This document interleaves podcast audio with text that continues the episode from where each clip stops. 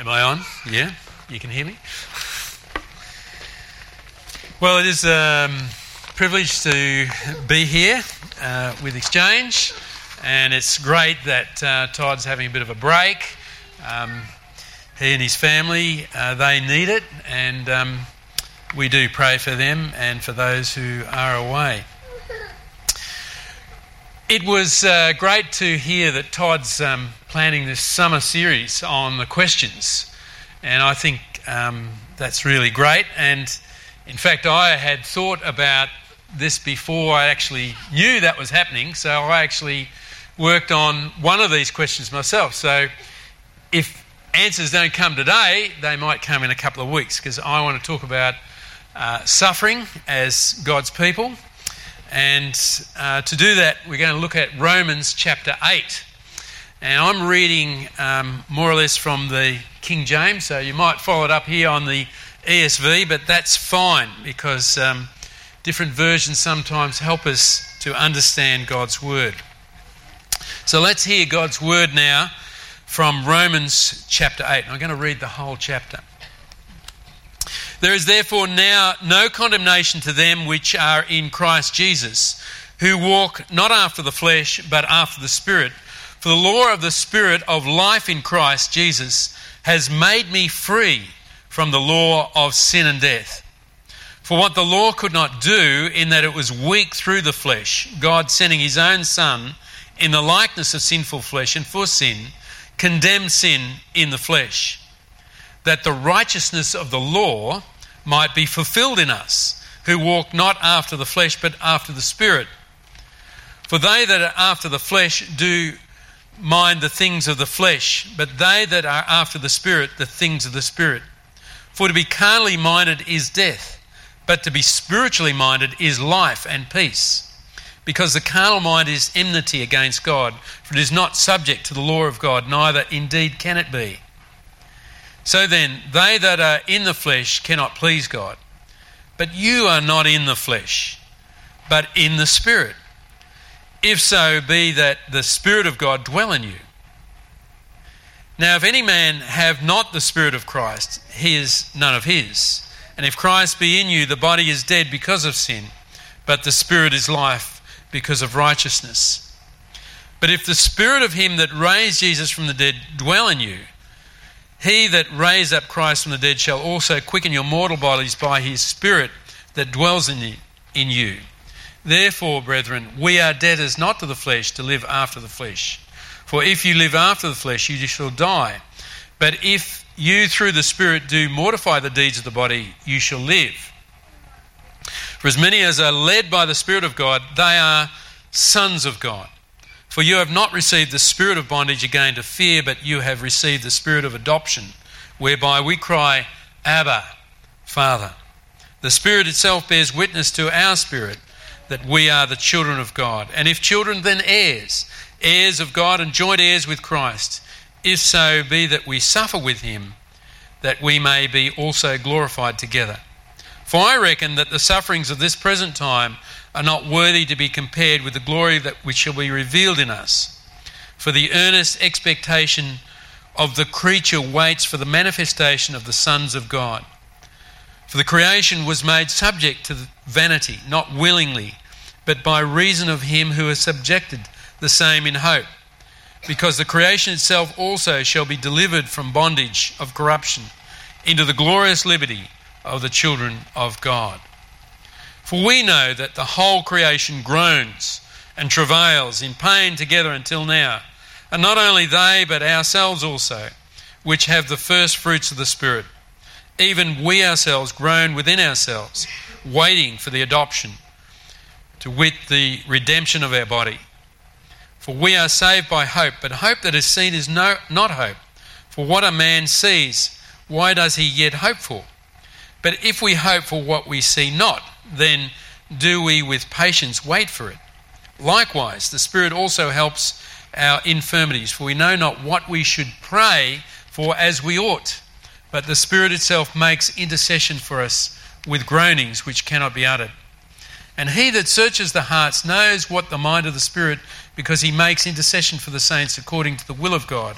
And we know that all things work together for good to them that love God, to them who are called according to his purpose. For whom he did foreknow, he also did predestine to be conformed to the image of his Son, that he might be the firstborn among many brethren. Moreover, whom he did predestine, them he also called, and whom he called, them he also justified, and whom he justified, them he also glorified. What shall we say to these things? If God be for us, who can be against us? He that spared not his own Son, but delivered him up for us all, how shall he not with him also freely give us all things? Who shall lay anything to the charge of God's elect? It is God that justifies. Who is he that condemns? It is Christ that died, yes, rather, that is risen again, who is even at the right hand of God, who also makes intercession for us. Who shall separate us from the love of Christ? Shall tribulation or distress or persecution or famine or nakedness or peril or sword? As is written, for your sake we are killed all the day long. We are accounted as sheep for the slaughter. No, in all these things we are more than conquerors through him who loved us. For I am persuaded that neither death, nor life, nor angels, nor principalities, nor powers, nor things present, nor things to come, nor height, nor depth, nor any other creature shall be able to separate us from the love of God which is in Christ Jesus our Lord. What an amazing passage. And uh, we're going to have a look at that right now. But first of all, I'm going to pray before we open up the word. Let's pray. Heavenly Father, we thank you that uh, your word, as uh, Doug has reminded us, uh, speaks to us. It is a personal word, it, it speaks to us personally. And it is here that, that it teaches us, it corrects us, it rebukes us, it trains us in the way of righteousness, that we may be thoroughly equipped for every good work. Lord, um, work in us, we pray. May the Spirit work in us to understand your word and to apply it into our lives, that we may not just be hearers but we may be doers of the word. Lord, we pray this in Jesus' name for his sake. Amen. Friends, we're all infected uh, by uh, this secular society. I say secular means uh, a society that's looking to have no religion and no God. Um, and we know this is the case. It's uh, going on in the homes, uh, in our families, uh, all around us, in our media, in, in the social media, in uh, the schools, uh, in the institutions, in the parliament, in the law, uh, even in the church in some degree. In some churches, they're denying uh, the truth as proclaimed in the, through the scriptures. And the question is do Christians have an answer to this, uh, to this sort of problem that's, that's going on. I say it's a problem. It is one of the big claims of those who don't believe in God that the existence of pain and suffering basically prove that there is no God. And this idea came, perhaps, goes back to a guy uh, about 400 BC by the name of Epicurus. And he said something like this He said, Well, if God is all powerful, if God is all caring and all loving, why doesn't He solve these problems of pain and suffering and death? He either doesn't care about us or He's not powerful. And so people like um, Stephen Fry, the popular comedian, British uh, author, or Sir Richard, Sir David Attenborough, or Richard Dawkins, take on this uh, reasoning, and then they go on to say, well, you know, science will help us uh, solve our problems, or uh, we have to accept that life is a bit random. And um, so uh, we don't really need to ask the question why. Uh, there's no answer to it, they, they say. It's just a random thing. Our DNA is a random thing. But you know, uh, denying uh, that there is a God doesn't remove the pain. accepting life is random doesn't answer uh, the sufferer uh, who's suffering. And so we do need answers to these questions, this, this big question of the problem of suffering and pain. Uh, and there are answers. It's, it's, sometimes it's not an easy answer, we don't find it easily. But what we're going to focus on today is not so much why there is suffering, but how do I face suffering? How do I survive these things? And Romans 8 uh, shows us three things. Three, uh, three things that it, that it teaches us. Firstly, that God is present with us. And God is, secondly, working out his plan for us. And thirdly, God is working through us and going with us in a powerful way to demonstrate his power and to uh, show us his glory.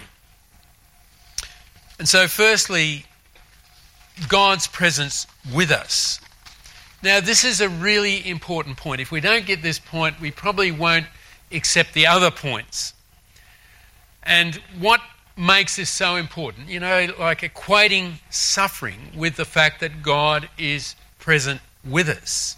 It's something perhaps we don't think about. It's something that perhaps we haven't thought about a lot. But we must see that God is with us. Our suffering should make him more real, more important, more essential to our living. It, in fact, it gives us he, his presence gives us our identity.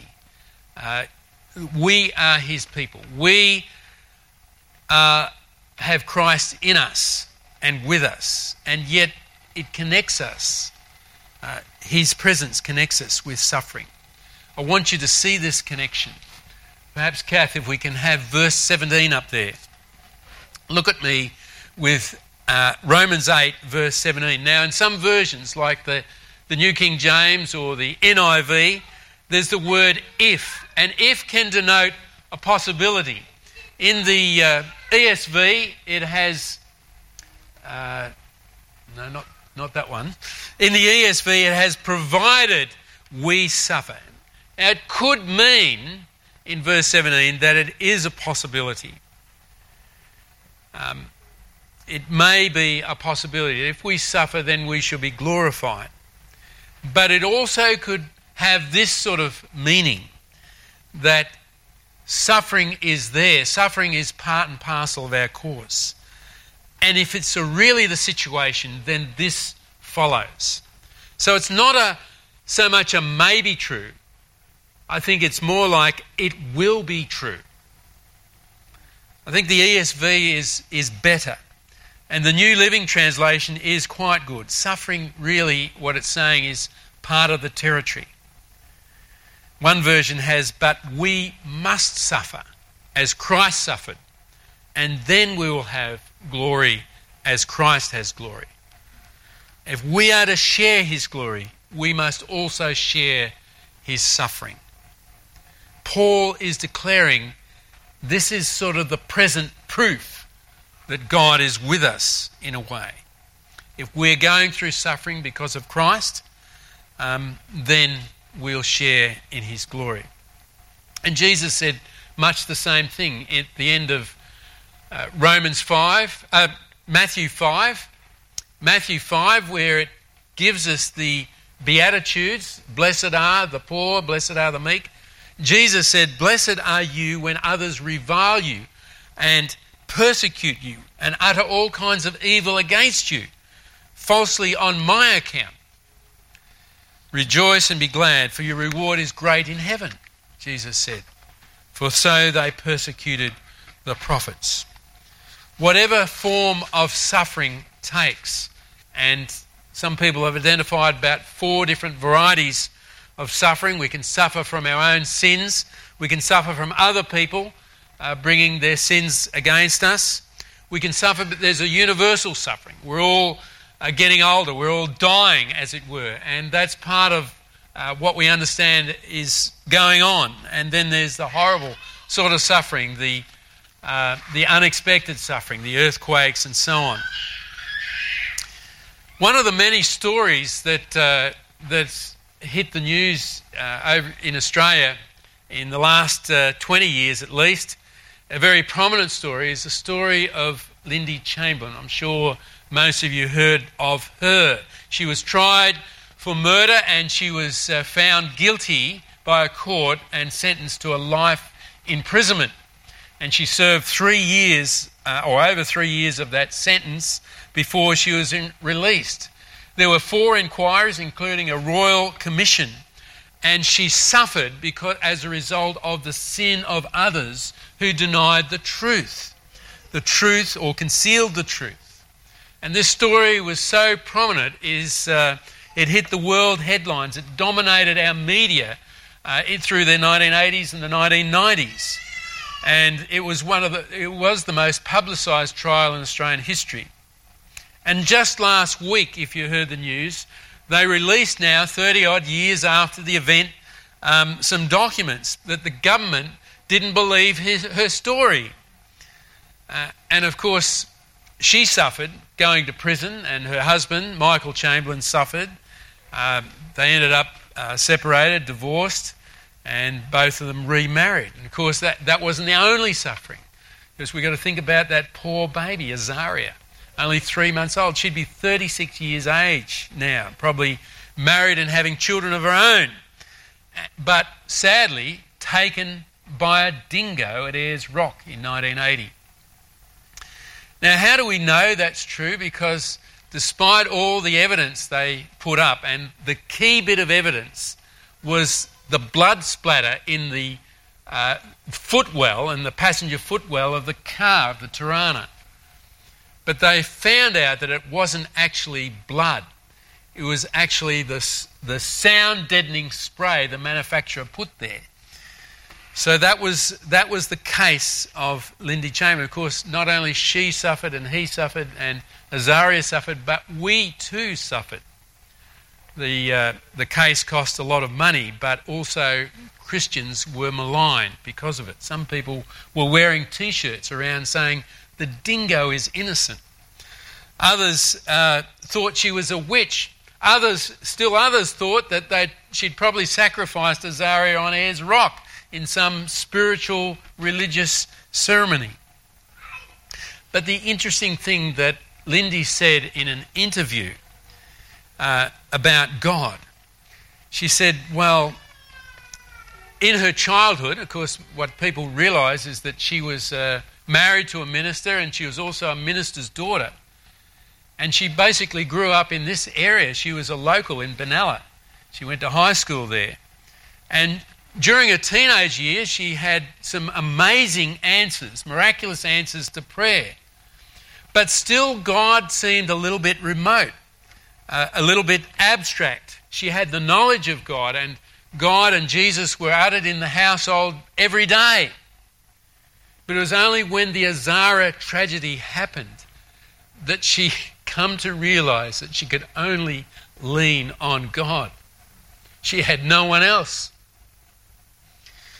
I had no other choice, her words were, than to lean on God completely. It was only then that God became totally solid and real to me, beyond any doubt. Is God solid and real to you today? Paul writes here in Romans it's about our identity in Christ, that Christ is with us. He writes, you know, if you're heirs of God, that means you, you inherit all that God has. Then you're also co heirs with Christ. And therefore, it's by the fact itself that Christ suffered and you're suffering because of you are Christ, therefore you'll be glorified with him. And that's the big point here in Romans 1 8 1 to 11.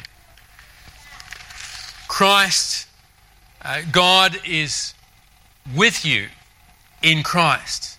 And this is a tremendous privilege that we have. Because what he reminds us there in verses 1 to 11 of the gospel the gospel, uh, the privileges of the gospel, sin has been dealt with by Jesus on the cross.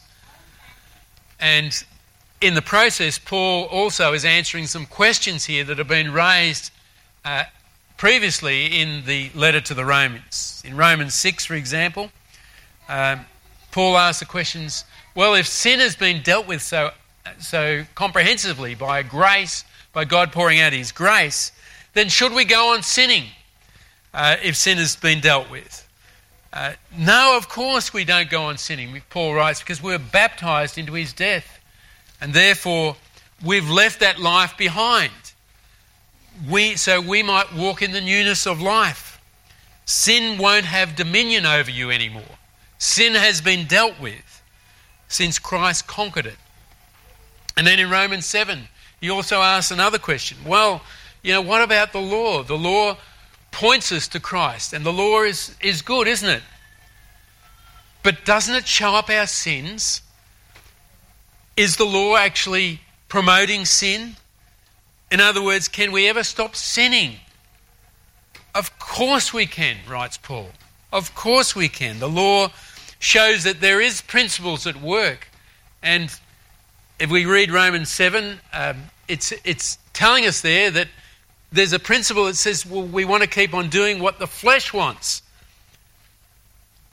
And, and sin is like, it, if we person, person, uh, personalize it, it keeps attacking us. It keeps drawing us away from God. And we want to do the things that displease God. But come to the end of Romans 7, and Paul writes, Thanks be to God who gives us the victory in Christ Jesus. And then in the start of Romans 8, he says, Well, now there's no condemnation for those who are in Christ Jesus. You see, what the gospel does is it liberates us and sets us free from the recurring patterns, the sinful patterns in our lives. It fulfills the law's demands so that there's no condemnation for, for those who are in Christ Jesus. Uh, we're not just found righteous once, but we're found righteous in Christ, complete. And the Spirit of God helps us to go on and live a life of righteousness. That's the marvelous thing. So that's the obligation then that Paul goes on about that you're not to be governed by the desires of the flesh, not to please yourself. We're about pleasing God. Jesus said the same thing in the Sermon on the Mount, uh, where those Beatitudes are. He said, Seek first the kingdom of God, and then all the other things will fall into place. And so that's the first thing we are to note here that God is with us. The Spirit of God is with us. The Spirit of Jesus is with us. And the gospel informs us we should set our minds on the things of the Spirit, not the things of the flesh. But the gospel also shows us that God is working out his plans. And Romans 8 18 then goes on and says this I consider the sufferings right now are not worth comparing to the glory that will be revealed. It's talking about there's a plan that God will reveal his glory in the days to come. And Paul goes on to talk about the groaning that goes on. There's actually three sorts of groaning that go on in Romans 8. I don't know whether you noticed that. But first, there's the groan of all creation. It groans in anticipation as to what will be revealed. There's a frustration going on in the whole created order, the whole order of life. God subjected it to futility, but with a purpose, with a plan in mind to be set free from the bondage of corruption. That's the ultimate goal in the plan to restore and bring in this new creation, as, as Revelation 21 and 22 talk about a new heavens and a new earth. And uh, we can identify with this in, in, in a real way for, um, and again, I come back to you ladies. Uh, Paul, it's, it's Paul's analogy the groans are like a, a woman, a pregnant woman who is about to give birth. Uh, this is the metaphor. And, you know, there's morning sickness, yes, but I think it's not so much in, in the time, but it, it's in the anticipation, in the joy of, of what is expected. Uh, you know, this baby's in there and this baby has to come out. Um, and the suffering, the groaning continues on. but the focus is on what to come the joy, the anticipation. And the second groan is the groan we have ourselves because we're part of like the first fruits of, of what is going to come. The Spirit is a deposit, Paul writes in another letter, giving us the guarantee of our inheritance. And we're all groaning. We all groan in various ways. We all as we get older, are falling apart. I don't know if you noticed that, but I seem to be falling apart a bit more lately. But anyway, in the face of suffering and pain, it's easy to think there is no purpose in life. There's no plan, there's no goal for me in particular. But that's all part of what we're to recognize that, this groaning that goes on. And uh, all things do work together for good for those who love God, who are called according to his purpose. There's another lady uh, that reminds me of this particular passage. Her name is Joni, Joni Eareckson Tada. I don't know whether you heard of her, but she was a, a vibrant young lady until about the age of 17. She dived into a shallow pool and hit the bottom and became paralysed from the neck down. And so she suffered terribly from that accident. And following that accident, she experienced depression and, and bitterness and thoughts of suicide. And, and it took her a long time uh, to understand why these things had happened to her um, following that accident, at least over two years. And she eventually realized that God had allowed this to happen for her to, for a purpose to reveal his glory so that she could witness to other people. But she come unstuck because in, in the recuperation hospital, in the repatriation rehabilitation hospital, she was there with four other young women. And one of these women uh, was a girl by the name of Denise Walters. And just like Joni, she had uh, a vibrant life, 17 year old. She was bounding up the steps of a high school when her knees started to give way and she more or less had to um, find that she had to go home. At the end of the day, she could hardly walk, and she went to bed, and then she could hardly get out of bed and get up for tea. And um, not long after, she became paralyzed from the neck down, and then she lost her sight.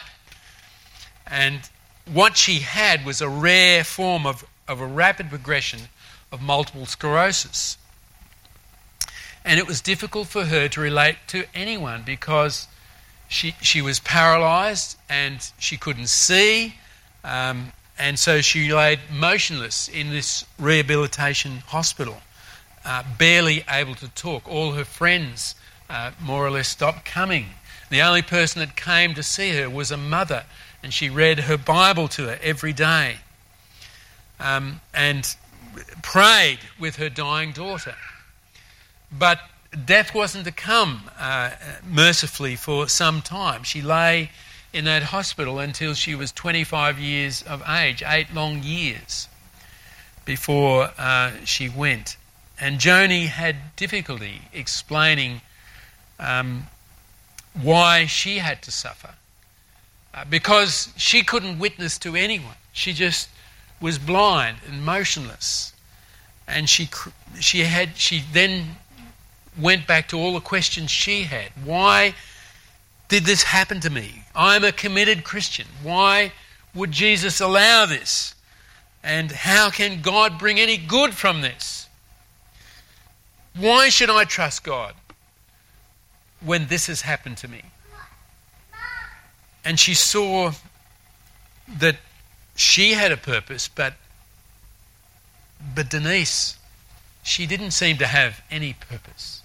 And so she shared this with her friends. And one of her friends uh, opened the Bible and opened to Luke 15, verse 10 and verse 7, where it says, And the angels rejoice over the one who repented. And Joni said, Yeah, you know, that's great. God is merciful. Well, then he opened his Bible to Ephesians 3:10, where it says the angels and, and the, the authorities in heaven, the angels and the demons, the unseen heavenly hosts are looking to see what happens in the church. That was the case with Job, that there were the angels and even the devil, and God was saying, Look at Job. And suddenly Joni got it. The world around us, people uh, see only what they want to see. They see what's visible, but they don't see what's invisible. And for them, for many people, there's no supernatural, there's no transcendent God. There's only what is close and seen. No spirit, no devil, no God. But Joni came to see that Denise's life was not a waste. That she wasn't just lonely in a lonely hospital room, that there were others watching on. God saw her, Jesus saw her, the angels saw her. And we may groan. Uh, there may be reactions we may have. We may need to repent. We may need to forgive others. We, we may definitely need to pray. But we also need to keep this plan of God in mind. It's a big plan. And I say big because we've got to, it includes both the seen and the unseen, the spiritual uh, and the heavenly, heavenly host. It's big because you've got to go right back to the very start of when God created. He made them male and female and put them in the garden. Everything was lovely in the garden until sin and the relationship was broken between man and God, which has infected the whole of creation.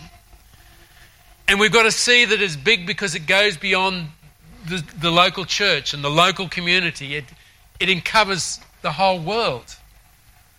And it's big because God is bringing this plan to completion, and He is a, an almighty, awesome God, isn't He?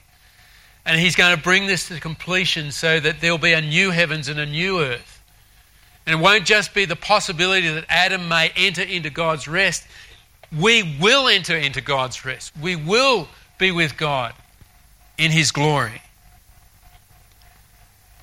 And then finally, there is the third groan, and this, this is the third thing I suppose we, we, we ought to think about, and that is the groan of the Holy Spirit. That is, God is with us, but working in us as well to take us through these experiences. Let me read again Romans 8:26. This is in the ESV. Likewise, the Spirit also helps us in our weakness. For we do not know what we should pray for but the Spirit makes intercession for us with groanings which cannot be uttered. Now, he who searches the heart knows what the mind of the Spirit is because he makes intercession for the saints according to the will of God. And we know that all things work together for good for those who love God, to those according, according to his purpose. You see, God is present with us, yes. God has made plans for us, yes. But God is also working through us, regardless of our sufferings or not. And, and when God is working through us, He's demonstrating His power in us. And that's, um, that's the power of God is found in the gospel of Christ. That's what Paul says at the start of Romans. For I'm not ashamed of the gospel, because it's the power of God for salvation in Christ. And he reminds us that this power is made perfect in weakness. His power may fill you with all the joy and peace in believing that you may abound in hope. I remember when I was um, in college and I was asked to come and give a talk at a, at a youth camp uh, up in the mountains, in the Blue Mountains. And um, one of the songs that they sang, and uh, they were great on the guitar and on the drums like this, like um, Ben and Sam here. But boy, did they have this song down down pat. You know, they could. I think they could do it in every key, and they had every little twist and, and everything. And you might know it. It's it's um, based on a passage in Isaiah, Isaiah 43. Fear not, for I am with you. Now, I gave those talks and I hope they learned something from them. But boy, I came away from that camp learning something from them because this song just resonated with me and it's stuck in my mind. I want to read you those, that, that verse uh, from Isaiah 43 1 to 3. But now, thus says the Lord who created you, O Jacob, he who formed you, O Israel, Feel not, for I have redeemed you, and I have called you by name. You are mine. When you pass through the waters, I'll be with you. And through the rivers, they shall not overflow you. When you walk through the fire, you shall not be burned, nor shall the flame scorch you, for I am the Lord your God. Now, did you hear that? You've got to, you, when you pass through the waters, I'll be with you, but you won't get drowned. When you go through the flames, I'll be there, I'm with you, but you won't be burned. For I am the Lord your God. It, it, God doesn't remove the suffering, but He goes through it with us. And so we shouldn't be shocked by suffering if we suffer. But we're to draw comfort from Him that He goes with us. He says so in the Psalms, Psalm 23 even though I walk through the valley of the shadow of death, He comforts us with His rod and His staff. And that's the path sometimes we must go. It's the only path. There's only one way to glory, and that's with Jesus. As co heirs, God working out his plan for us, and working in us, and working with us, and working through us. Let's pray. Oh, Heavenly Father, we, we thank you that you're whispering to us in our pleasures and speaking in our consciences, but sometimes you shout in our pain to rouse us and remind us of who you are, that you are the Almighty and awesome, everlasting God. And we pray that we may draw near to you, and uh, even though we may suffer at times, that you may draw near to us refining us and making us more pure and fitting us ready for heaven. Lord, we pray that you may um, be with us always. In Jesus' name, Amen.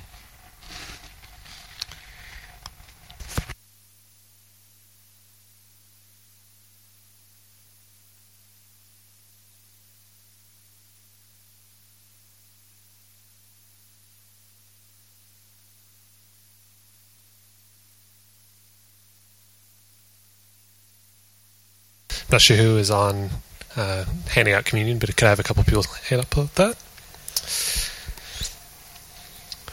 Thank you very much, Rob. That was great. Um, as we kind of come to the communion table, I guess I get the opportunity to briefly share about the why. We heard about what we're supposed to do in the midst of suffering from Rob, um, but briefly, why do we suffer? And this is, you know, it'll be a little bit simplistic. It's a very complex issue, and I'm sure Todd will be talking about it later. Um, but we come right back to the beginning of Romans, and it says, "For although we knew God, we did not honor Him as God or give thanks to Him, but we became futile in our thinking, and our hearts became foolish when darkened." Claiming to be wise, we became fools and exchanged the glory of the immortal God for images and idols resembling mortal man and birds and animals and creeping things and dollars and possessions and houses, jobs, credentials, education, etc.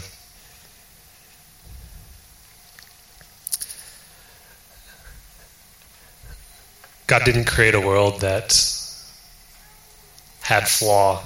He didn't create a world that had suffering. But because we, as humans, as a people, chose to suppress our knowledge of God, to reject God as King and Lord, as the one who knew best and knows best about what life should look like,